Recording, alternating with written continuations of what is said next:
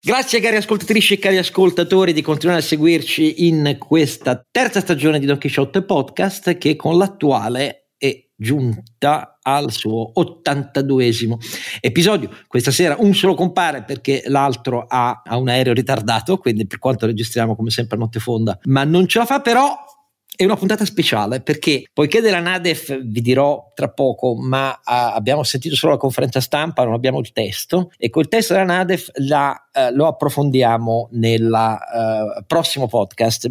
Comunque ci sono significativi mutamenti che tutti si aspettavano, come vedrete tra poco. Ma invece la puntata è interamente dedicata a come cambia la funzione di investimento, perché abbiamo gli autori di un libro che vi presenteremo in questa puntata, che sono fondamentalmente convinti che siamo vicini a una vera e propria, non da un giorno all'altro, graduale, ma rivoluzione che ci attende dopo tutti questi anni che cambiano radicalmente di segno, perché le politiche monetarie cambiano di segno e questo genera tutta una serie di effetti. Quindi è una puntata dedicata, ve l'avevamo detto, all'importanza dell'attribuzione alla funzione di investimento e ai soggetti specializzati sui mercati finanziari dei diversi tipi degli investimenti, nei diversi stage, nelle diverse fasi del ciclo di vita delle imprese, delle finalità e delle modalità organizzative e di intervento nuove e diverse, qui in questo 82esimo episodio.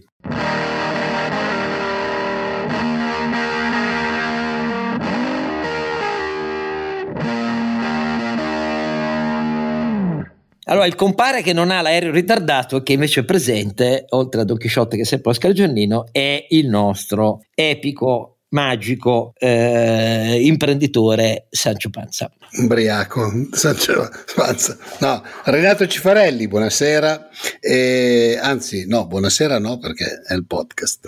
Mi ricordo… Come sempre, il realismo di Sancio Panza rispetto all'idealismo folle di Don Chisciotte, che Don Chisciotte non beve praticamente perché è tutto ubriaco di illusioni. Lui giustamente di illusioni poche, in realtà di imprenditore, e quindi può bere quello che io non posso bere. Ecco, sì, mettiamola così, non è proprio così, ma comunque. Va bene. Sono ubriaco di parole in questi giorni. Vi ricordo Don Chisciotte Podcast.it, il sito dove trovate tutte le puntate, per chi vuole fare qualche donazione e aiutarci a portare avanti la baracca, naturalmente sempre grazie, e anche per mettere i vostri commenti ai quali cerchiamo di rispondere, mettiamola così. Allora, due parole sulla NADEF, di cui domani troverete poco più che questo anche sui giornali, e noi non siamo in grado di dire poco più che questo, se non quello che ha annunciato il ministro Giorgetti in conferenza stampa dopo il Consiglio dei Ministri, che ha approvato e già girato in Europa, dopo aver già trattato, ha detto Giorgetti, con l'Europa sui numeri che sono le novità di questa nota di aggiornamento del documento di economia e finanza. E quindi solo qualche osservazione su questo. Come da attese, il quadro del deficit pubblico del 2023, l'anno in corso, e del 2024 muta sostanzialmente. Giorgetti sostiene che si tratta dell'effetto di due cose sostanzialmente, e il primo è l'effetto ovviamente dell'inversione di rotta della politica monetaria da parte della BCE, verso la quale comunque ha avuto parole di rispetto che io ho apprezzato, dicendo i banchieri centrali decidono in autonomia secondo il loro statuto rispetto all'inflazione, non si è allineato alle polemiche sgangherate che in Italia dominano rispetto a lacerazione verso l'alto dei tassi di interesse, non ha neanche ricordato che poi si tratta comunque di una funzione di recupero di credibilità dopo il colossale errore che sia la Fed e la BCE hanno compiuto nel 2020, considerando passeggeri ed effimeri i fenomeni di aumento dell'inflazione, e per cui per recuperare la credibilità rispetto alla perdita di controllo dell'inflazione, le banche centrali ci hanno rifilato questa serie di aumenti molto significativi, aumenti che fanno tornare i livelli dei rendimenti delle obbligazioni a cose che non si vedevano da 15 anni a questa parte. Questo è il punto. È finita l'era del denaro facile e poi dei tassi di interesse negativi. Però questo è il primo fenomeno. Il secondo fenomeno è ovviamente poi il rallentamento di tutta Europa e anche nostro, quindi il PIL di quest'anno scende verso il basso, e anche la tesi di PIL dell'anno prossimo. Quest'anno la crescita stimata è 0,8%, l'anno prossimo siamo al più 1,2%, ma soprattutto poi ci sono sulla minore diminuzione del debito rispetto a quello della NADEF del febbraio scorso, ci sono gli effetti di 80 miliardi in crescita, ha aggiunto Giorgetti, di attribuzione anno per anno per competenza degli oneri del bonus edilizio, soprattutto del super bonus 110%. Lui ha parlato come di una trattativa già chiusa con l'Unione Europea dello spalmare questi 80 miliardi e più, perché si rischia di andare a 100 in 4 comoderate annuali, ha detto lui, quindi c'è un punto di PIL scusami, esatto.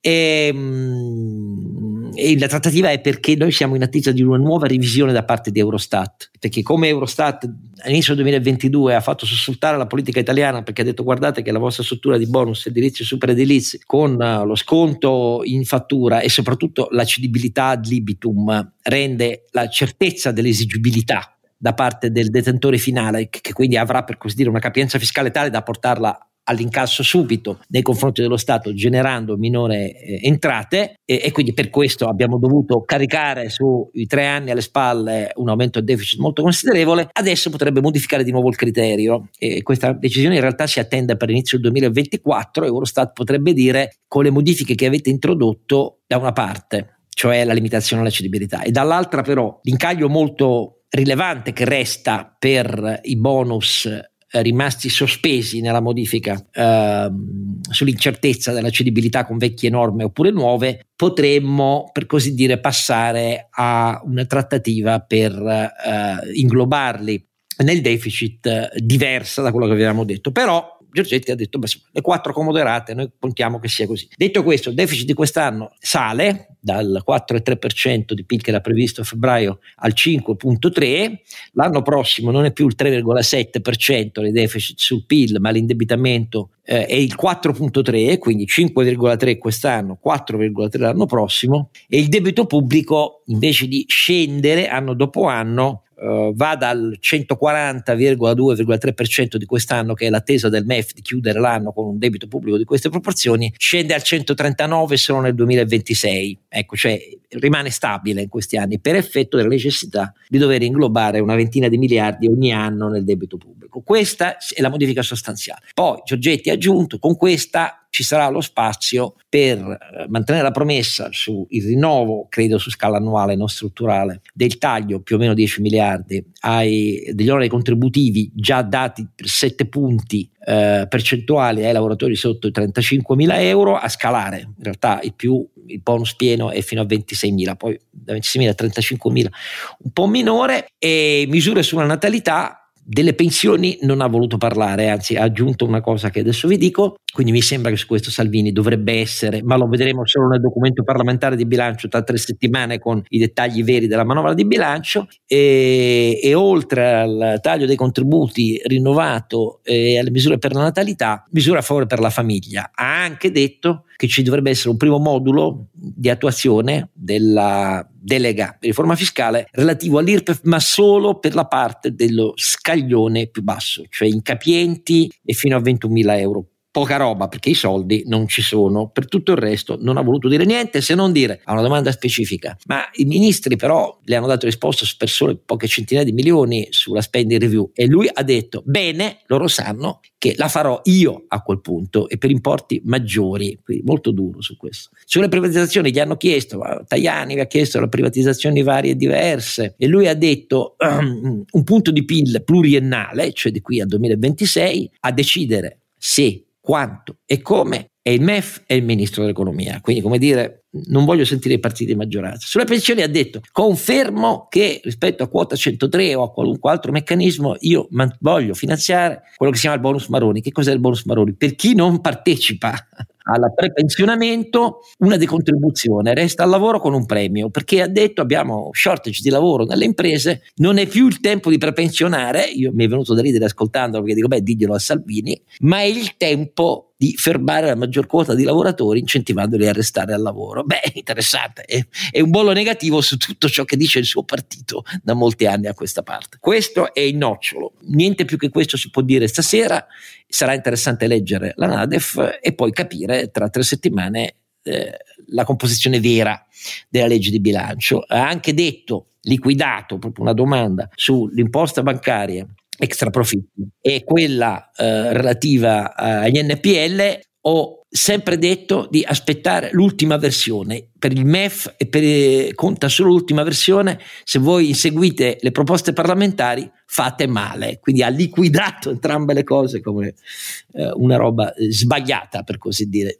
La prima versione dell'imposta però sulle banche non si capisce se il MEF l'avesse bollinata o meno. Comunque lui ha detto cambia in maniera tale che le banche preferiranno, come avrete letto nella modifica, ripatrimonializzarsi, quindi saranno più solide e non ci sarà nessun effetto su instabilità finanziaria e tantomeno rispetto ai titoli pubblici che hanno in pancia. Questo è quello che si può dire della NADEF oggi. Ovviamente più deficit, minor crescita, vedremo poi quali saranno le misure e se davvero tutto quello che ha promesso in queste settimane la maggioranza, come fa a non starci in quello che dice il ministro dell'economia. Ma passiamo al tema di questa sera, perché il libro su cui noi attiriamo la vostra attenzione è edito da Sole 24 Ore. Il titolo è L'investitore consapevole, con un sottotitolo tra redditività, responsabilità e impegno attivo. Ecco, responsabilità e impegno attivo vedremo che sono proprio al centro della riflessione dei due autori, che si dicono ragionevolmente convinti che siamo proprio per la fine di un lungo ciclo, che non è solo l'inversione delle politiche monetarie, ma è l'eccesso di liquidità, le caratteristiche che ha assunto il mercato del risparmio gestito e amministrato,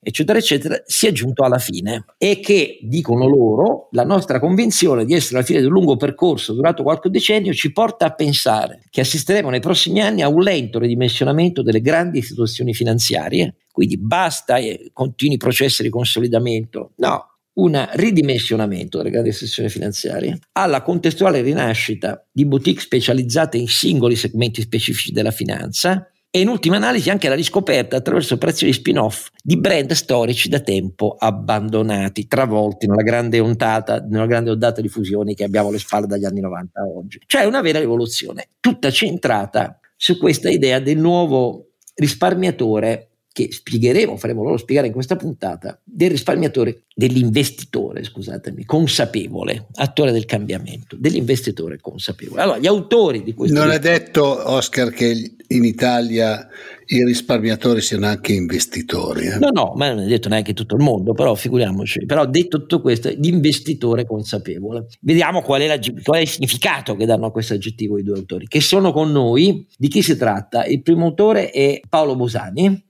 Buonasera e grazie di essere con noi, che è Managing Partner di Expan Capital Partners, Senior Advisor del Family Office International Tra Partners Limited e membro del Consiglio di amministrazione di Cressidra Capital Credit SGR. Fu tra i fondatori qualche annetto fa di Kairos Partner SGR, che a chiunque segue le vicende finanziarie non devo ricordare l'importanza che ha avuto nell'asset management e nel private banking italiano. Il secondo autore è invece Rinaldo Sassi, grazie di essere con noi. Rinaldo Sassi è professore a contratto in finanza e risk management del Dipartimento SEA dell'Università degli Studi di Parma, però anche lui non è tanto un accademico solo, è soprattutto uno specialista del mercato da anni e anni, è un founding partner di STPG, gruppo internazionale che si occupa dei servizi investment banking, ed è CEO di Scouting Capital Advisors, che è una società di corporate finance. Quindi insomma stiamo parlando di gente che fa mercato finanziario, sa di quello che parla e ha una tesi nel libro molto forte. Finisco questa mia introduzione dicendo che il libro ha tutta una parte iniziale nella quale riassume, per chi non fosse del settore, i cambiamenti che stiamo vivendo in maniera tumultuosa adesso.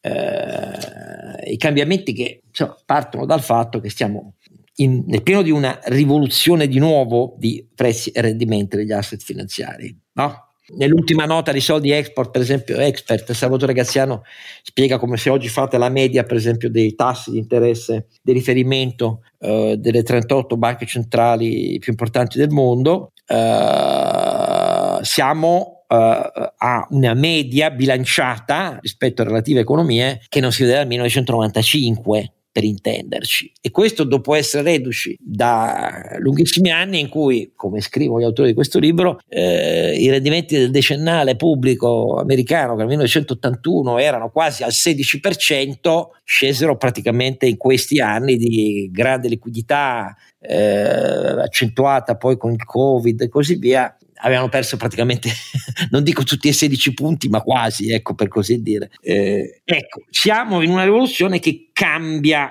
molto e cambia soprattutto alcune delle caratteristiche che hanno spinto non solo un grande consolidamento, ma un grande appiattimento anche dei rendimenti, con elevatissime spese di commissione, il risparmio gestito da parte degli intermediari del credito, mentre invece spalanca la strada a tutta una serie di altri investitori. Quindi c'è questa lunga galoppata dalla deregolamentazione del mercato finanziario fino agli intoppi alla globalizzazione, deregolamentazione delle attività finanziarie verso cui i nostri due autori di oggi sono molto critici, a dirvi la verità, e su ciò che questo determina adesso sulla sostenibilità di chi è troppo indebitato, non solo dei debiti pubblici ovviamente. E contemporaneamente però, quando ripartono il mercato obbligazionario, ripartono sui rendimenti, non i prezzi. E a dire la verità, adesso io lo so che molti di voi vogliono comprarsi il nuovo BTP che esce per voi retailers la settimana prossima da parte del Tesoro, che deve ramazzare risorse il più possibile. No, però, pensavo volessero comprarsi il nuovo iPhone. No, però se io dovessi darvi un consiglio, invece che comprare quello, se andate sul mercato secondario trovate un mucchio di obbligazioni che con il cambio che c'è in corso trovate sotto la pari sotto il pari, e quindi guadagnereste di più così che a credere al 4,5% che forse vi daranno, non lo sappiamo ancora, sul nuovo BTP, in cui vi danno l'illusione di una cedola quadrimestrale, quindi siete tutti convinti e poi alla fine comunque il fisco la mazza al 12,5%. Non dimenticatevelo mai questo. Però detto questo, queste sono le mie considerazioni, che non sono un esperto. Vorrei capire alcuni punti dagli autori. Primo, che cos'è che vi spinge davvero alla convinzione di credere? Io ho usato questa frase che voi citate nel libro, che siamo in procinto di un cambiamento su media, diciamo così, rispetto ai grandissimi gruppi consolidati degli investitori finanziari. Secondo, modifica delle loro tecniche. Terzo, modifica dei prodotti. Che cosa vi fa leggere in questi nuovi segni della politica monetaria, dei rendimenti, gli effetti che hanno sulle asset class, questa lettura che c'è questo cambiamento verso cui bisogna essere pronti a cavalcarlo? Allora, innanzitutto complimenti per il riassunto. Direi che ci sarebbe poco da dire ancora sul libro. Comunque correggete qualunque cazzata abbia detto, come sempre.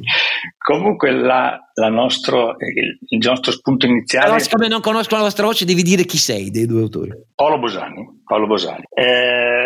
Le nostre considerazioni iniziali parte dal fatto che prima del mercato finanziario è cambiato il mondo, cioè quel mondo che abbiamo vissuto fondamentalmente, quelli che noi chiamiamo un po' i quattro pilastri che abbiamo vissuto a partire dall'inizio degli anni '80, ovvero sono quasi banali da riassumere, perché di questi ne abbiamo parlato tantissimo nel corso degli ultimi anni. Cominciamo a ricordare le politiche cosiddette neoliberiste, primi anni '80, arriva prima la Thatcher, poi arriva Reagan. Cominciano politiche che oggi definiamo ribelliste, ma in qualche modo oggi sono state sostituite da una presenza dello Stato molto più ingombrante. Se proviamo a immaginare un CHIPS Act ai tempi di Clinton o del primo Bush, del secondo Bush, probabilmente non sarebbe stato sicuramente nelle corde della politica americana. Cambia la politica, cambia la globalizzazione, non sparisce ma diventa sicuramente diversa. Il protezionismo è qualcosa che oggi in maniera strisciante viene quasi ammesso.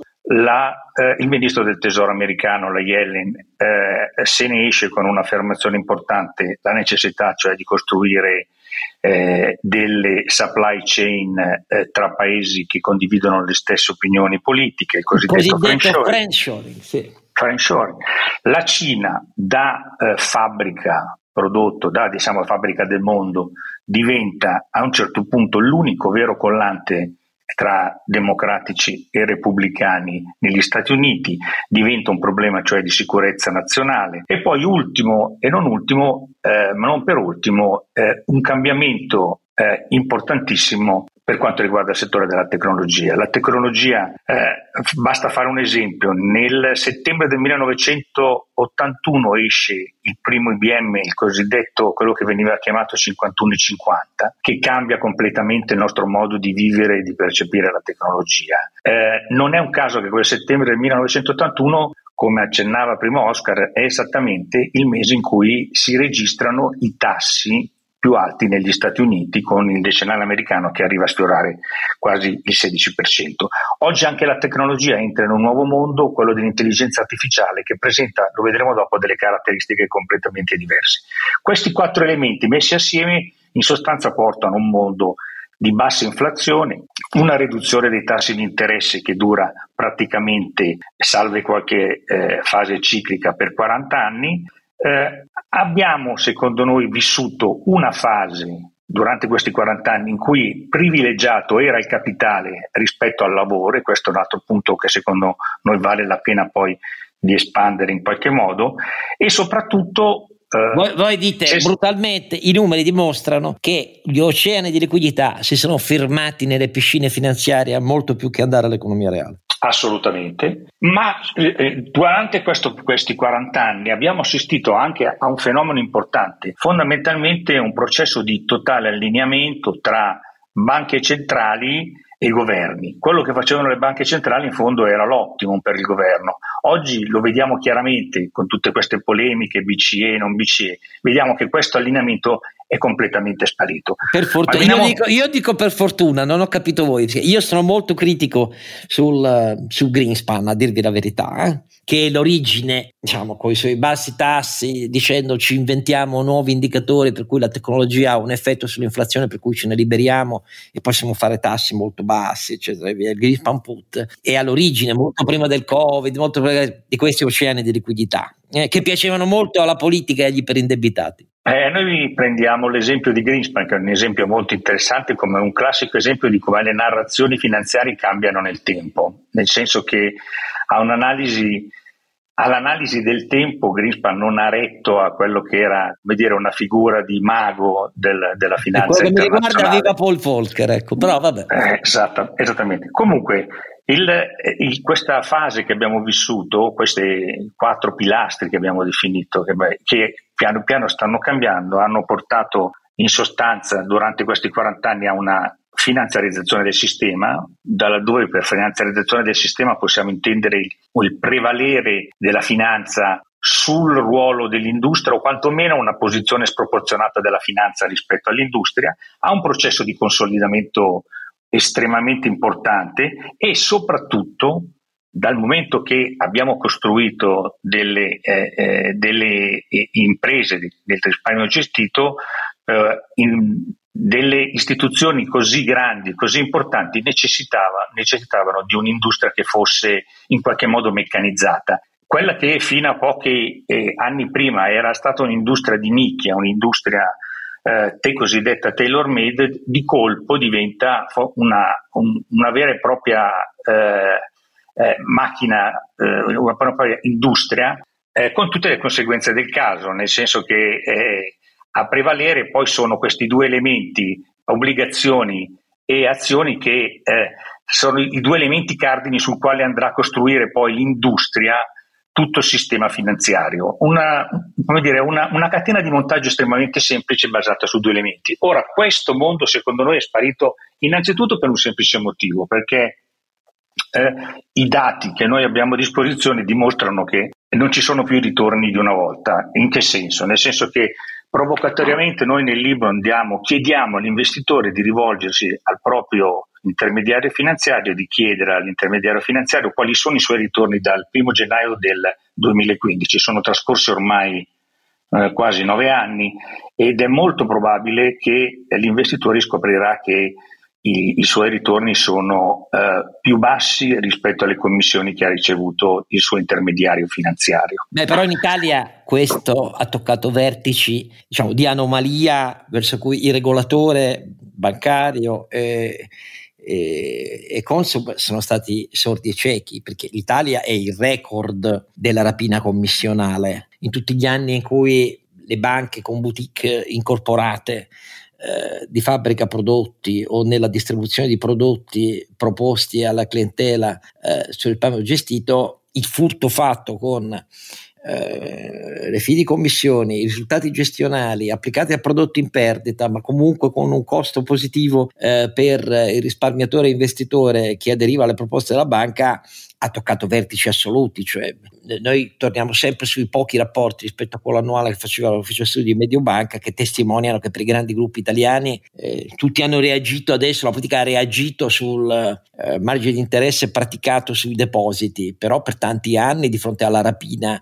che incrementava gli utili attraverso fee, commissioni e risultato sui prodotti di risparmio e investimento, è stata muta e zitta, cioè, ma in Italia veramente senza paragoni rispetto agli altri paesi, o no? È così, ma almeno a fronte di questa che abbiamo chiamato rapina, avevamo dei rendimenti più che interessanti. Nel libro facciamo un esempio che traduce in maniera abbastanza chiara quello che è successo. Noi abbiamo ipotizzato che a un certo punto un nonno avesse deciso di lasciare in una cassetta di sicurezza per suo nipote $100.000 da aprire dopo 40 anni. Quei $100.000 non gestiti, passati attraverso tutta una serie di crisi di cui probabilmente non riusciamo a ricordarle neanche tutte, da quelle del Latino America, quella asiatica al 2008, al 2001.com, esatto. Ne abbiamo visto di tutti i colori. Ecco, questo pezzo di carta rappresentativo dell'indice più semplice che ci sia al mondo, cioè dell'indice S&P, mantenuto in una cassetta di sicurezza e non gestito, da $100.000 dopo 40 anni sarebbe diventato qualcosa come 10 milioni e passa di lire. Difficilmente si può trovare un gestore che ha fatto una simile performance nel corso di questi 10 milioni di lire? $10 milioni. Ah, ecco. Ma quindi è vero che siamo stati in un mondo dominato da livelli commissionali inaccettabili, quantomeno inaccettabili oggi, che è un mondo dove i ritorni non ci sono più. Ma se non altro avevamo un mondo dove si potevano fare rendimenti doppia cifra con una certa facilità, guidati da un trend, quello dei tassi di interesse, che era costantemente e continuamente in discesa. Questo mondo, secondo noi, oggi è andato completamente in crisi. La cosa interessante è che a dirci che questo mondo è andato in crisi non siamo solo noi, ma è anche la Federal Reserve, che in un pezzo uscito qualche mese fa, nel giugno del 2023, ci ha detto che in sostanza il 40%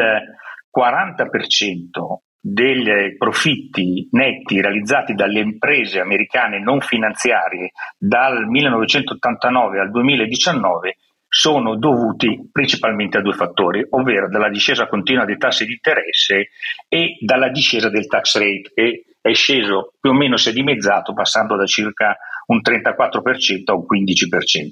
Ma non solo, è la stessa Fed che ci ricorda che il cosiddetto EBIT, cioè gli utili prima degli interessi e delle tasse, addirittura nel trentennio precedente era superiore a quello dell'ultimo trentennio che abbiamo vissuto. Quindi abbiamo anche il supporto della Federal Reserve, che ci dice attenzione, perché i ritorni che avete avuto nel corso degli ultimi anni, sia in termini di profitti aziendali sia in termini di ritorni finanziari, non li vedrete più.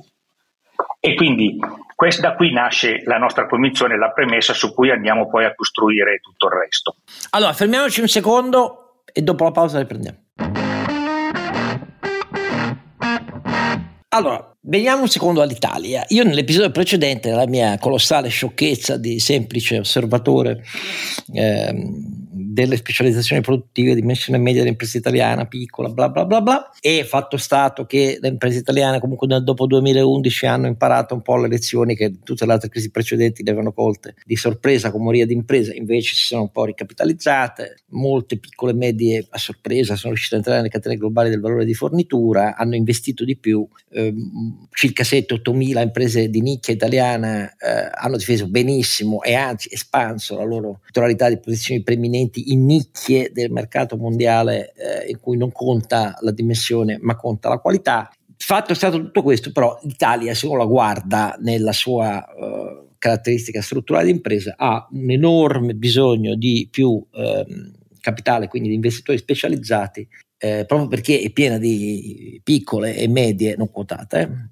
di investitori specializzati in asset che sono illiquidi rispetto a quelli liquidi delle società quotate, illiquidi. E quindi noi abbiamo bisogno di molto più venture capital, private capital. E io ho citato anche, e ho visto che voi siete completamente d'accordo, la necessità di introdurre nel nostro paese in realtà investitori tipi di investitori finanziari che sono totalmente alieni rispetto a quelli dei grandi fondi di private, di venture o leverage buyout, eccetera, eccetera, specializzati nel grande consolidamento mondiale, tipo quelli dei deal club o dei pledge fund, che hanno caratteristiche completamente diverse, focalizzate su settori specifici, e quindi che fanno per esempio una scommessa su quella impresa o quel settore o quella filiera, senza darsi un orizzonte di bilanciamento globale degli asset su cui operare. E ho visto che su questo voi siete d'accordo, ma cosa vi fa pensare che davvero in Italia possa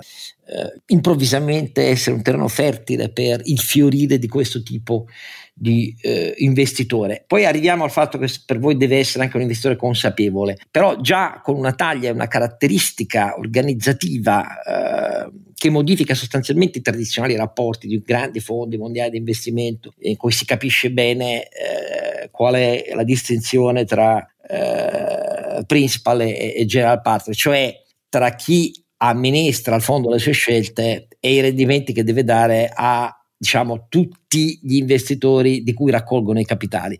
Cosa ci fa pensare che in Italia sia possibile farla sta roba, sempre che abbia capito bene? Rinaldo, provo a dare un contributo su questo. Paolo ha fatto una premessa importantissima prima, che è il contesto macro, e ha fatto un flashback su quello che è stato, che non è più. L'Italia all'interno di questo contesto, come tutti gli altri paesi, sta attraversando un momento in cui sta cambiando il concetto di interazione economica, e nel libro diciamo che in realtà è un fenomeno che mette insieme due aspetti, uno più culturale e uno più competitivo. Quello culturale però è determinante.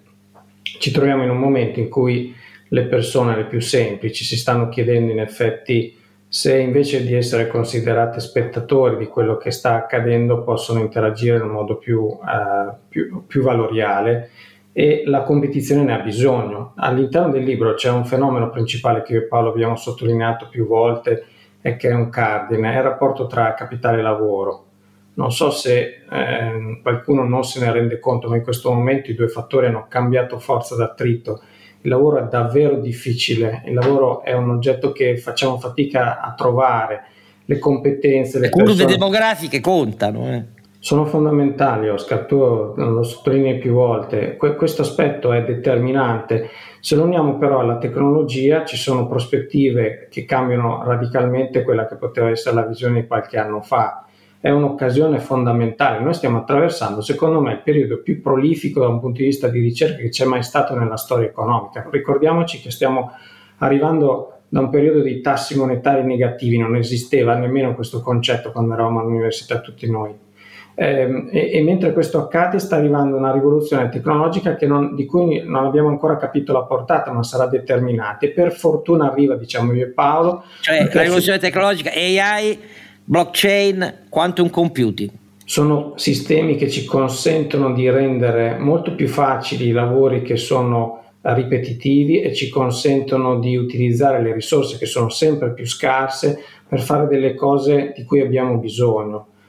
Come qualcuno scrive, io che sono un cinquantenne ormai suonato, guardo alle generazioni precedenti e mi accorgo che nella fascia 30-50 le persone che si renderanno disponibili, anche nel nostro paese ovviamente ancora di più, sono un terzo in meno di quelle che siamo noi, ma le generazioni che stanno tra i 20 e i 30 sono ancora un terzo in meno. Noi abbiamo bisogno di professionalità, abbiamo bisogno poi di attirare persone che non hanno più voglia di farlo nel modo in cui lo facevamo noi. Per loro il concetto di carriera è una cosa che non corrisponde alla nostra identificazione, i passaggi nelle aziende, la stabilità dentro questa azienda. Per loro la carriera sarà una risoluzione di problemi in cui sono diventati imprenditori anche loro, e qua sta il fenomeno che noi continuiamo a sottolineare della consapevolezza. È un tema che dice che la persona che ha dei risparmi prima di tutto vuole utilizzarli per sviluppare la sua rete di relazioni e la sua capacità professionale. Questo è un fenomeno stravolgente che si lega a un'altra esigenza che voi avete richiamato, quella di dare capitale alle imprese ancora non quotate.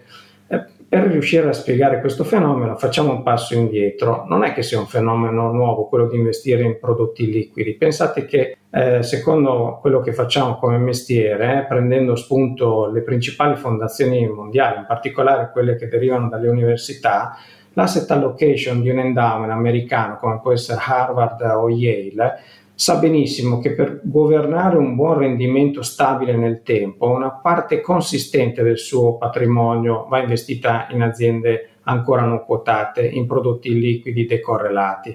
Una quota che supera spesso il 30% investita in queste cose.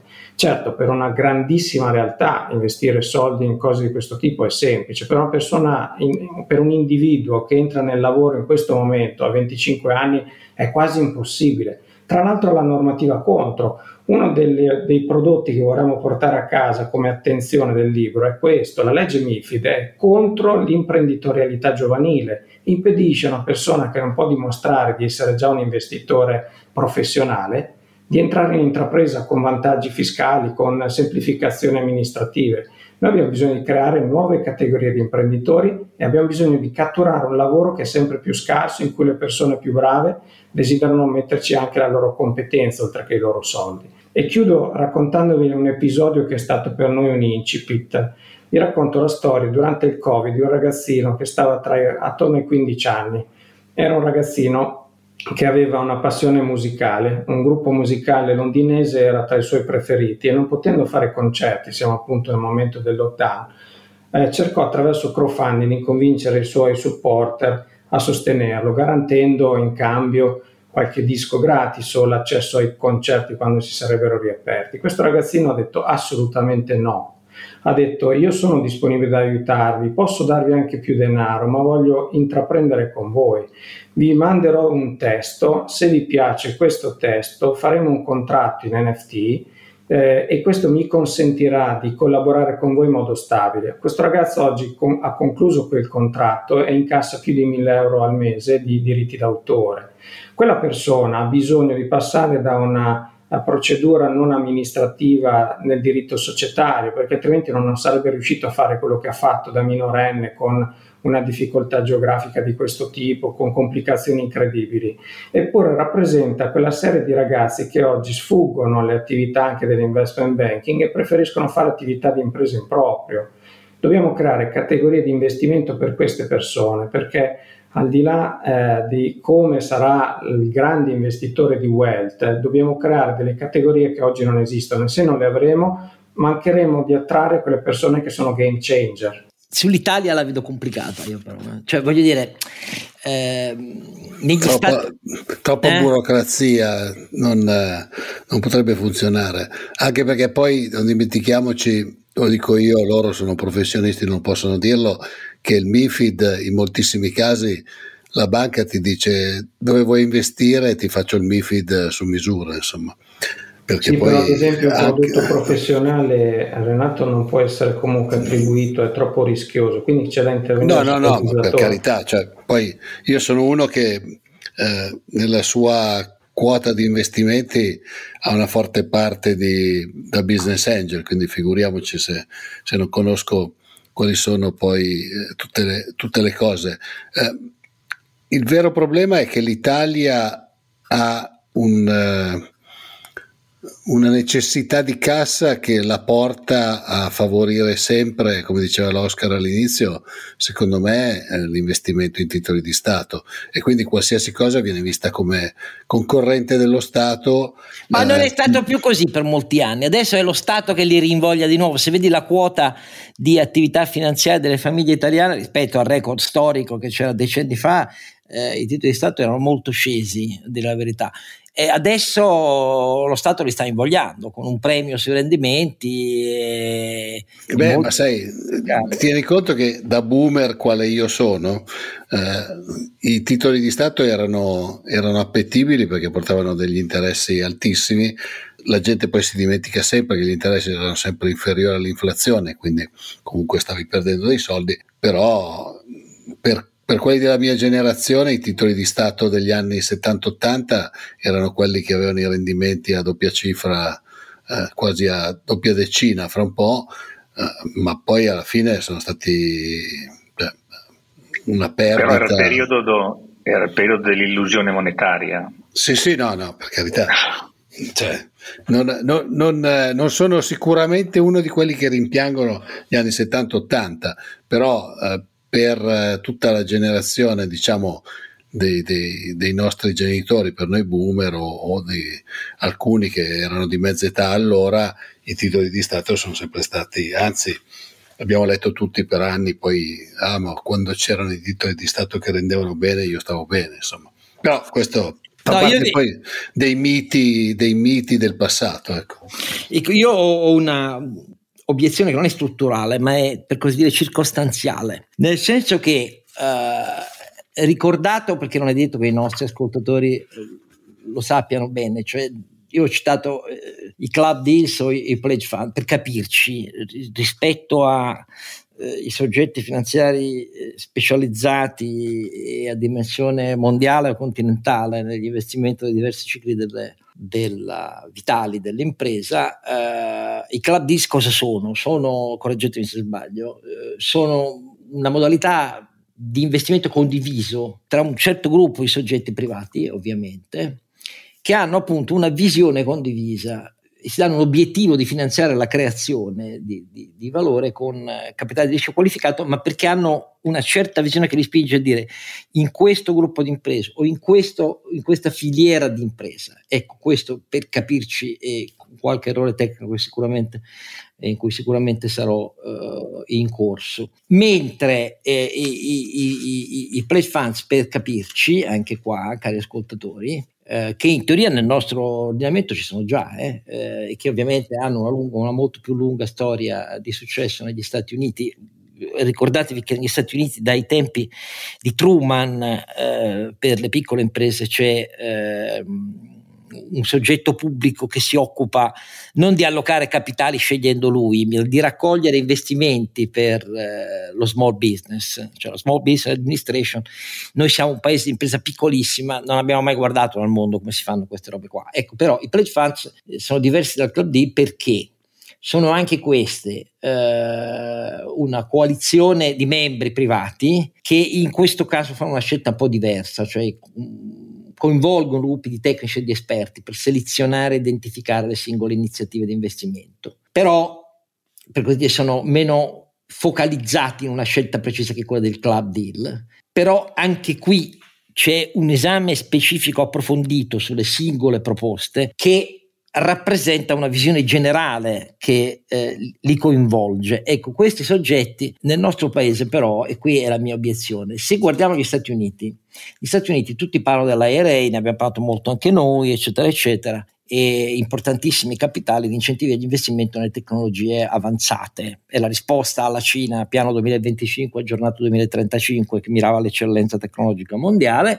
non scegliendo come negli act europei singole tecnologie o singoli prodotti, quindi non facendo cherry picking dall'alto, quindi una visione completamente diversa di come si fa politica industriale, ma la realtà è che a fianco a questo poi negli ultimi anni gli Stati Uniti hanno affiancato tutta una serie di misure che in Europa e soprattutto in Italia non ci sono, che sono di supporto anche come ecoambiente generale a interventi mirati per lo small business. Perché? E infatti voi li elencate, fate benissimo, il giornale italiano non si legge mai niente su questo, perché se uno va a vedere la composizione, la scomposizione del programma Build Back Better di questa amministrazione americana, c'è un American Rescue Plan che era, sì, il rilancio dell'economia nel breve periodo, poi l'American Jobs Plan, gap, recupero del gap infrastrutturale sulle qualifiche, della manodopera che manca, per alzare il PIL potenziale rispetto alla situazione demografica, e anche per superare lo squilibrio tra risparmio privato e investimenti, e poi l'American Families Plan, che è focalizzato sulla riduzione delle diseguaglianze, cioè ci sono interventi molto più ampi che riguardano l'ecoambiente generale in cui calare anche gli interventi per lo small business. Da noi sperare in questa affermazione dell'investitore consapevole su attivi liquidi delle piccole e medie. Tutto questo, mi sbaglierò Rinaldo e Paolo, ma io non lo vedo, o forse sì e non c'è, sono io che, o c'è e sono io stupido. Qual è la vostra risposta? Ma parto proprio dai club. I club sono anche in Italia un fenomeno ormai sportivo che ha colpito prima gli addetti specifici della finanza, poi ha colpito l'interesse di imprenditori comunque di grande standing. Il problema è farlo arrivare a una popolazione ancora più estesa e in effetti, non avendo un contesto, facciamo fatica a farlo arrivare, ma in realtà ne abbiamo bisogno, perché dicevo, alcune persone semplici che escono oggi dai corsi universitari, danno una propensione tecnologica, spesso per alcune microimprese o startup sono game changer. Abbiamo bisogno di creare una categoria di investimento che oggi manca. Voi fate anche degli esempi concreti alla fine del libro, di chi prova e con successo a fare game changer con questa filosofia in diversi settori del mercato. Questo ci porta a un altro concetto che con Paolo abbiamo rappresentato, l'organizzazione di un investimento che vede un limited partner, cioè colui che mette i soldi, e un general partner che gestisce i soldi, e una target che è il veicolo che va ad essere investito con la sua organizzazione, il suo imprenditore nativo. Sono ruoli rigidi che appartengono al passato. Grazie alla tecnologia, grazie a un'organizzazione molto più fluida che ormai è possibile generare, in cui anche la partecipazione al capitale potrebbe essere temporanea, solo per una fase della vita della crescita di questa azienda, il coinvolgimento di persone di questo tipo, game changer, non avviene con quelle categorie. Non è che un ragazzo che ha grandissime potenzialità investe i suoi risparmi come limited partner in un fondo di private equity per far arrivare poi come manager, e quindi una tassazione completamente diversa al capitale, il suo know-how all'interno di quell'azienda. Noi abbiamo bisogno di ripensare queste cose, non buttando a mare tutto quello che c'è, perché ovviamente le organizzazioni finanziarie hanno un loro scopo, ma devono essere pensate più come piattaforme sulle quali salgono altre intraprese. Quindi abbiamo una categorizzazione finanziaria che deve cambiare. Se questo succederà, se proveremo a dimostrare che c'è un interesse, ci sono, perché alcuni fenomeni li citiamo. Pensate ai ragazzi che oggi lanciano search fund, in Italia ci sono organizzazioni che stanno sviluppandosi su questo con grandissima fatica, eppure continuano a svilupparsi. Ecco, ci sono dei segni premonitori che, affiancati con la tecnologia, forse ci dicono che sta per cambiare qualcosa, ed è quello che speriamo di portare a noi, soprattutto portando ai giovani la consapevolezza di un'attenzione di cui hanno bisogno, e noi anche, perché abbiamo bisogno di trascinare l'impresa, di non perderli. Renato, io ti chiedo anche a te, tu ti occupi, sei un business angel, ce l'hai spiegato più volte, anche l'ultima volta che abbiamo toccato il tema. Quello che ti chiedo è se sei d'accordo con questa analisi di trasformazione necessaria, e però quello che ti chiedo è anche un giudizio sulla sua praticabilità in un tempo ragionevolmente breve. Io faccio un esempio di cui sono convinto io penso che le associazioni di impresa dovrebbero galoppare ventre a terra per offrire ai propri associati piccoli e medi forme di offerta organizzativa di piattaforme di questo tipo, cioè di club deal e di pledge fund. Credo che questa sarebbe una delle nuove funzioni di servizio agevolativo necessarie per una riconfigurazione verso la modernità delle tecnologie e del matching tra capitale finanziario e necessità di crescita di imprese, traguardando innovazione e frontiere sempre più avanzate, non tanto il sostegno alle imprese zombie ovviamente. Ma tu che conosci bene quell'ambiente, è un'illusione la mia o è praticabile? Renato? Posso provare a anticipare, Renato? No, sì, prego. Che l'ho visto in difficoltà. No, non ero in difficoltà, avevo il microfono spento, io spengo quando... No, noi pensiamo che veramente ci sia una domanda di fondo molto molto forte anche nel nostro paese. Vediamo, come diceva prima Rinaldo, vediamo istituzioni dove il gestore, l'investitore, l'impresa target rimangono distanti e ben definiti uno con l'altro, sempre più indirizzati verso il mondo dei grandi investitori istituzionali.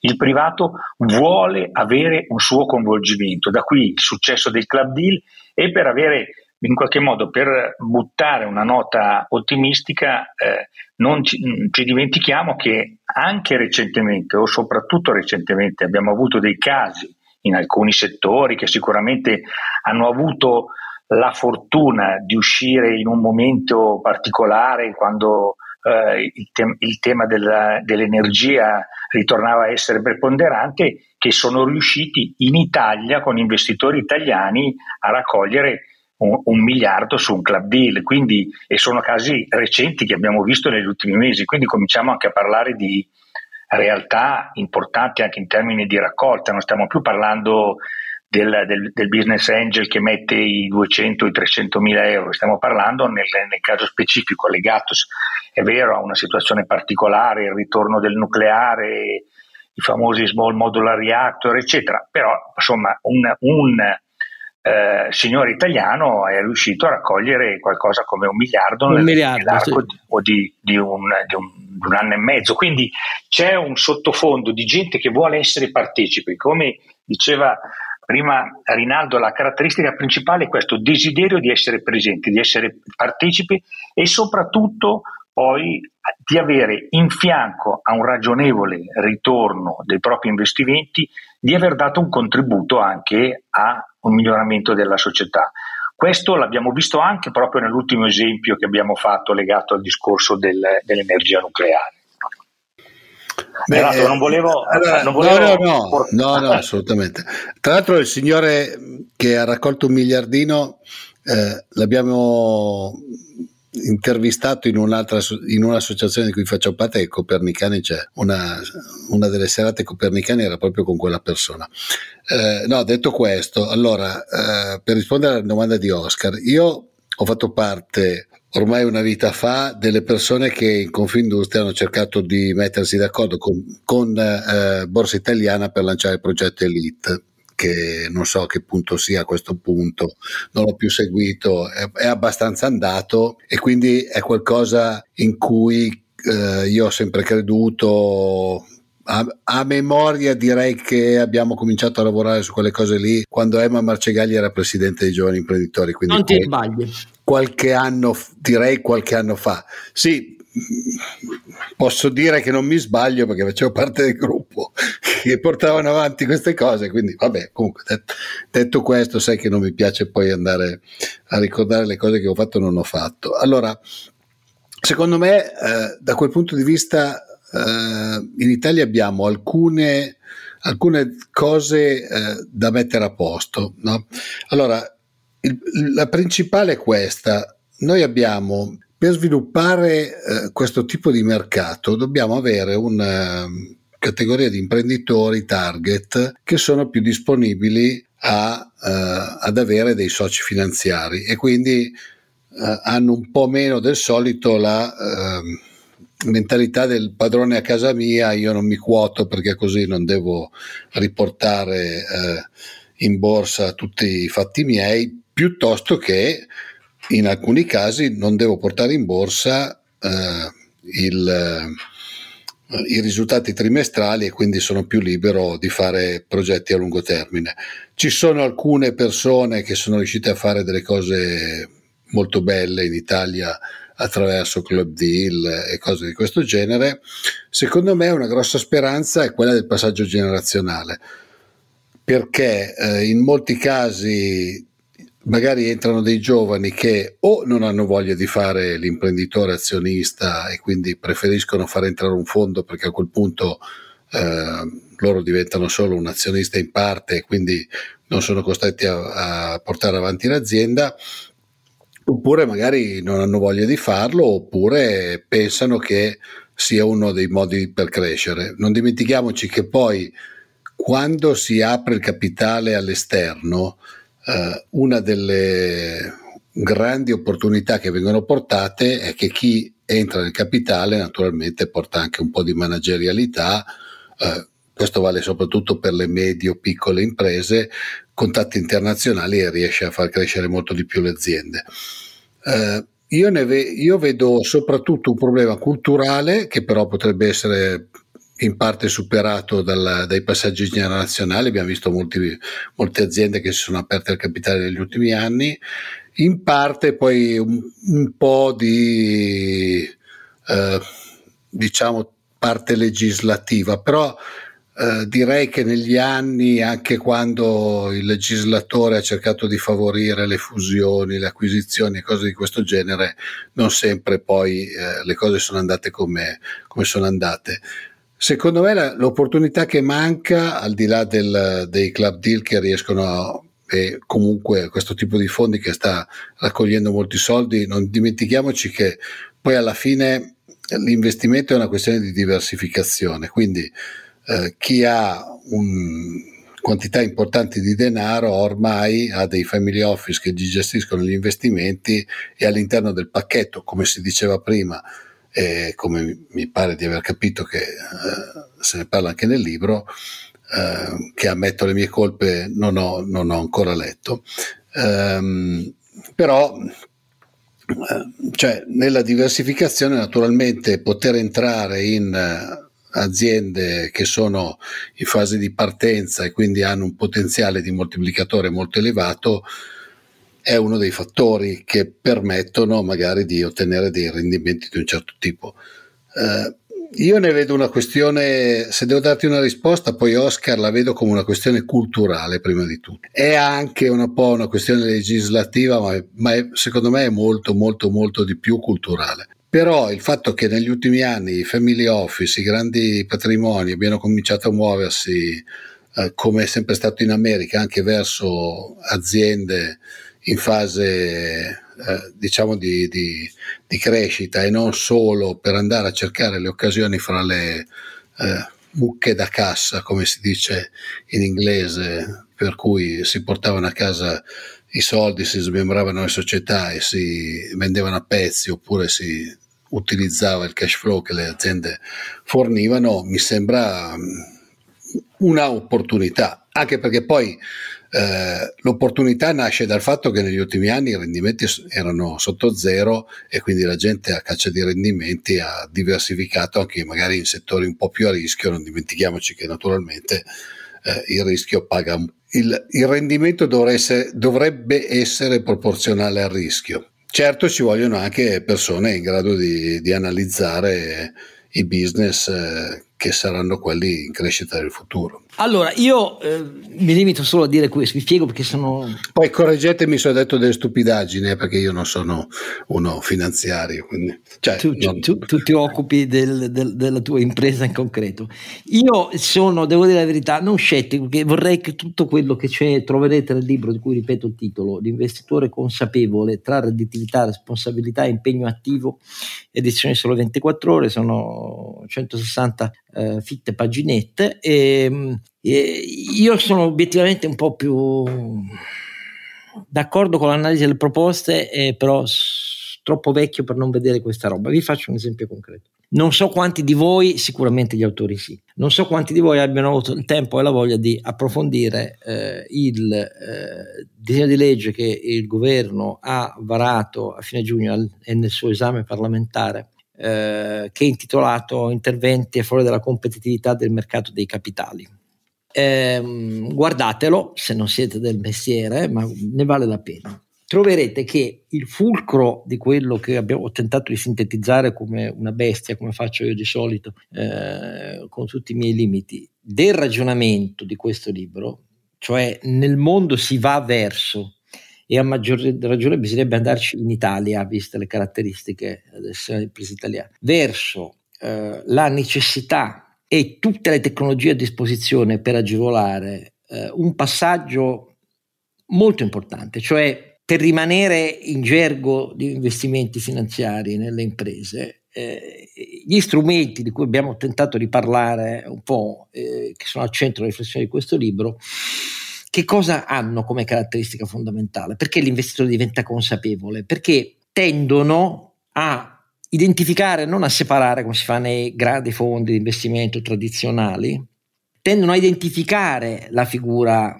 dell'investitore, cioè il limited partner, come lo si definisce, con quella del general partner, cioè il gestore. Cioè, questi sono i club deal, i pledge fund, eccetera, eccetera, che, come c'è scritto nel libro, sono figure troppo separate, troppo radicalmente distinte nel vecchio mondo che si avvia a scomparire, mentre c'è bisogno di identificazione. Per questo l'investitore diventa consapevole fino a diventare gestore nella scelta dell'impresa, del settore della filiera, eccetera, eccetera, nella condivisione con le nuove tecnologie dei dati e nella valutazione quindi dei risultati dell'investimento. Ed è un interesse mutuo, reciproco, solidale tra chi investe, il titolare dell'impresa, il potenziamento del suo capitale umano, chi vi lavora, tutti i collaboratori, i fornitori e i clienti finali. Questa è la consapevolezza. Se voi esaminate il disegno di legge, lo dico con tutto il rispetto, trovate misure che sono misure forse apprezzabili, non dico di no, di interventi di semplificazione e di diminuzione degli oneri finanziari o procedurali per la quotazione. E stiamo parlando in un mondo che in tutte le borse vede delisting per varie e svariate ragioni, a mia opinione, di interventi che con quello di cui abbiamo parlato stasera non ce l'hanno nell'obiettivo. Sono ancora fatti con una logica tradizionale che guarda con lo specchietto retrovisore, però, perché non si discute che si può semplificare molto, si può intervenire sulla disciplina dei criteri bilancistici per agevolare il prezzo della quotazione, per carità di Dio. Però qui stiamo parlando di un mondo che non contempla la quotazione, questo è il punto, e che non attira, quindi non accede al mercato dei capitali di rischio e di debito per la sua dimensione finanziaria e dimensione quantitativa. E sono due cose completamente diverse. Se vogliamo smuovere l'Italia dobbiamo adottare questo tipo di logica, quella di cui si parla nel libro, mentre a me pare, e non voglio coinvolgermi e chiedere l'opinione dei due autori, se date un'occhiata a quel disegno di legge, di tutto questo trovate assai poco, quasi asintoticamente niente, ed è un gravissimo errore di prospettiva, secondo me. Allora, noi ci scusiamo ovviamente per aver maltrattato un libro che aveva bisogno di ben altre guide alla lettura e all'interesse per la lettura del vostro libro, però vi possiamo dire, caro Paolo Bosani e Rinaldo Sassi, che non siamo solo molto grati per aver accettato il nostro invito, ma che consideriamo quello che avete scritto una cosa pregna di futuro, su cui vorremmo dibattiti, cioè vorremmo davvero animare presentazioni in Italia in cui sentire l'opinione degli imprenditori, delle associazioni di categoria, eccetera, eccetera, perché se non pensiamo a una finanza per il futuro commisurata alle specificità del mondo che cambia in generale, perché siamo partiti di là, ma anche delle caratteristiche della realtà economica ed impresa italiana, vuol dire che siamo ostinati nel voler perdere i treni. Scusate, non è questa la vostra conclusione, ma io per questo dico ai nostri ascoltatori: compratelo, leggetelo. Se serve, in parallelo vi do un altro consiglio di lettura. Per Armando Editore è uscito da poco Capitali Coraggiosi, che ha scritto un mio amico di cui ho grande stima, che anche lui ha grande esperienza internazionale nel mondo degli investimenti, si chiama Bepi Pezzulli. Trovate anche lì una prefazione un po' col punto interrogativo da parte mia del presidente della Consob Paolo Savona. Se leggete Investitore Consapevole e Capitali Coraggiosi insieme e non siete del mestiere, vedrete che ci sono tante di quelle suggestioni dentro, applicabilissime all'Italia se solo facciamo una scelta di visione del futuro e non di specchietto retrovisore. Grazie ancora a Paolo Bosani e a Rinaldo Sassi, grazie come sempre all'impareggiabile mio compare Renato, che lui un'impresa sì ce l'ha davvero, mentre io sono solo l'imprenditore dei miei fallimenti, e appuntamento a questo punto all'83° episodio della terza stagione di Don Chisciotte Podcast. Grazie a tutti. Grazie a voi. Don Chisciotte è un podcast autoprodotto da Oscar Giannino, Carlo Alberto Carnevale Maffè e Renato Cifarelli, in collaborazione con mdeaudio.com. Per la pubblicità scrivete a info@donchisciottepodcast.it. La sigla e le musiche originali sono incise dalla famiglia Bonfiglio, l'autore è Michele Novaro. La copertina è di Simone Angelo Ferri. E non ci sono autori perché andiamo rigorosamente a braccio, mentre le uscite sono regolari nella loro irregolarità.